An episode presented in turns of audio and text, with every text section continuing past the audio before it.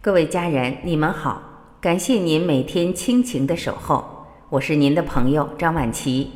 今天让我们一起来聆听一位智者的开示，他告诉我们永远不要忘的七堂人生课。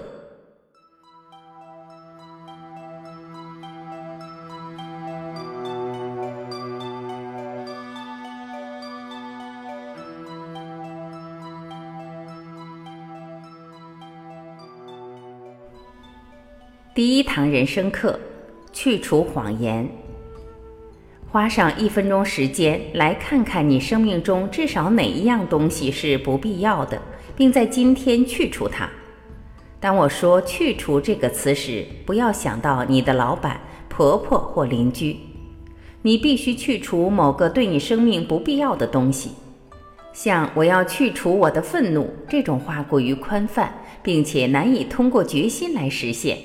实现它需要觉知，决定一件你能做并且会去做的事，这就是转化生命的方法。从小的行动开始，选择某样去除后会使你更好的具体的东西，某样你今天就可以开展切实行动的东西，无论它有多小都没关系。选择一件你再也不想做的具体的小事，无论它是什么。我不会再愤怒，其实是个谎言，因为对他你还无法控制。但你可以把它改成“我不会再用愤怒的话语”之类的。决定一件你能做并且会去做的事，这就是转化生命的方法。从小的行动开始，但你应该真的去做，它不应该再出现。如果你去除某样东西，它就应该彻底消失。如果你想要走向生命的真理，你在虚妄之事上的投入必须减少。可能它不会马上全部消失，但是你必须一步步的去减少它。第二堂人生课：打破现状。应该这样去看待生命：什么是我能改变、我能做点什么的？为你不能改变的事而哭泣，只会使你停留在现状上。一个月至少一次。在每个满月日，带着觉知去思考你自身有什么小的方面是你想改变的。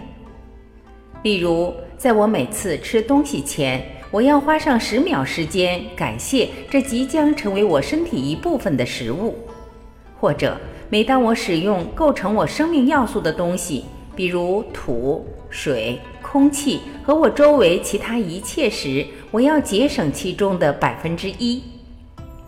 或者我要注意，只在盘子里放我能吃下的量。这些小事会改变你的生命，并使你变得与众不同。第三堂人生课要记住，你终有一死。每个人都应该做的一件重要的事，就是把他们的心理和情绪框架建立在他们生命中最基本的事实上，即生命是有限的。现在人们要花一生的时间才会明白他们会死，他们需要心脏病突发或身体某处恶性肿瘤的出现来提醒自己这一点。你会死，而且你的生命在一点点的流逝，所以在此生没有时间去沮丧、抑郁、焦虑、愤怒或有任何不开心。你需要庆祝和享受你生命的每一刻。因为生命不会等你，哪怕一瞬间。如果你长生不老，你可以各花一百年时间在抑郁、焦虑、疯狂和痛苦上，然后在你五百岁的生日时变得快乐。但这不是实际情况。你会死，而且你的生命在一点点的流逝。所以在此生没有时间去沮丧、抑郁、焦虑、愤怒或有任何不开心。在静修所里，我总是告诉人们，无论你做什么工作，每天你都要把手插入泥土至少一小时，这能在你内在构建自然的身体记忆，从而提醒自己终有一死。第四堂人生课：选择去明智的生活。在你内在，是变得有爱更快乐，还是变得愤怒、仇恨和嫉妒更快乐？哪种是更明智的存在方式呢？是有爱，对不对？我想说的就是，请明智的生活。这一点不是为了别人，而是对你而言更加愉悦和美好。创造一个有爱的世界，不是你要为别人做的一项服务，而是明智的存在方式。你可以在你所从事的每项活动中都去创造一个有爱的世界。创造一个有爱的世界，不是指增加或减少做某事。如果你在生活中把注意力放在你想要的东西，它会毫无疑问地发生在你的周围，也会开始发生在更广阔的环境中。第五堂人生课决定你的生命品质。在很多方面，大多数人的快乐、平和和爱都被抵押给了外部情形。所以，如果股市上涨，你会快乐；而股市下跌，你会不快乐。但是，生命的品质不在于你外部的情境。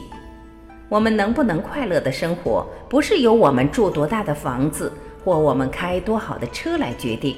这些使你的生活更加舒适便捷。但是，你生命的根本品质是现在你的内在是如何的。快乐平和的生活对你来说并不是新鲜事，你小时候就是这样的，不是吗？所以我不是在说让你超越。我只是在讲，让你从生命的起点重新开始。第六堂人生课：谦卑里有智慧。傻瓜和智者之间的区别在于，智者知道自己有多蠢，而傻瓜不知道。能注意到你的愚蠢，就是伟大的智慧。关于这个存在中的任何东西，一棵树、一片草叶、一粒沙子或一个原子。你完全懂其中任何一个吗？没有。如果这就是你的智力和感知水平，你该如何在这个世界行走？轻柔地对周围的一切怀有一点谦卑、尊敬和爱。如果无法去爱，那么至少带着敬畏，因为你不了解这世上的任何东西。如果你只是学着像这样行走，你不会错过灵性进程。你不需要任何教导。最终，它必会发生在你身上。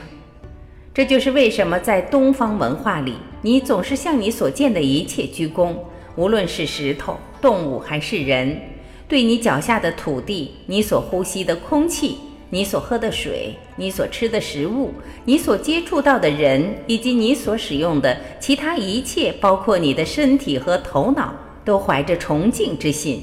这会确保我们的每份努力都能获得成功。第七堂生命课：没有好与坏。你的内在世界，如果你想这么叫它的话，只应该是你周围一切的反射。这点可能和某些道德理论直接相悖。这些理论声称外在和内在不应该接触彼此，否则你会马上被你周围的一切所腐化。这种说法不正确。只有当你对一切都有看法时，你才会被你周围的东西所腐化。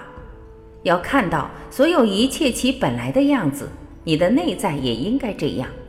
如果你不以事物本来的样子去看待它，这就意味着你在用你的看法和偏见污染整个世界。你视某样东西为好的，而另一样东西为坏的，你依恋于你所认为的好东西。你拼命地试图避免你所认为的坏东西，那么当然这样会从内在支配你，不应该这样的。要看到所有一切其本来的样子，你的内在也应该这样。如果你不以事物本来的样子去看待它，这就意味着你在用你的看法和偏见污染整个世界。创造之所以如此，是为了让你看到它本来的样子。而不是让你使它成为你想要的样子，这是人类对造物主的创造的冒犯。创造是如此之宏伟，能有什么事需要你去做的呢？如果你可以的话，去吸收它，不需要做别的事。就算这一点也不简单，因为创造是极其多层次的，如此之多的现象就在这里发生着。一层又一层，全部都在同一空间和同一时间。所有你认为是过去的一切，以及所有你认为会成为将来的一切，都就在这里。如果你能看到万物本来的样子，如果整个创造在你内在如实反射，如果你的内在以其本来的样子去容纳整个创造，那么你会变成创造之源本身。这才是正确的方式，无论是从内在还是外在来看。感谢聆听，以上就是今天我们一起分享的内容。我是婉琪，这里是爱之声。今天我们就到这里，明天再会。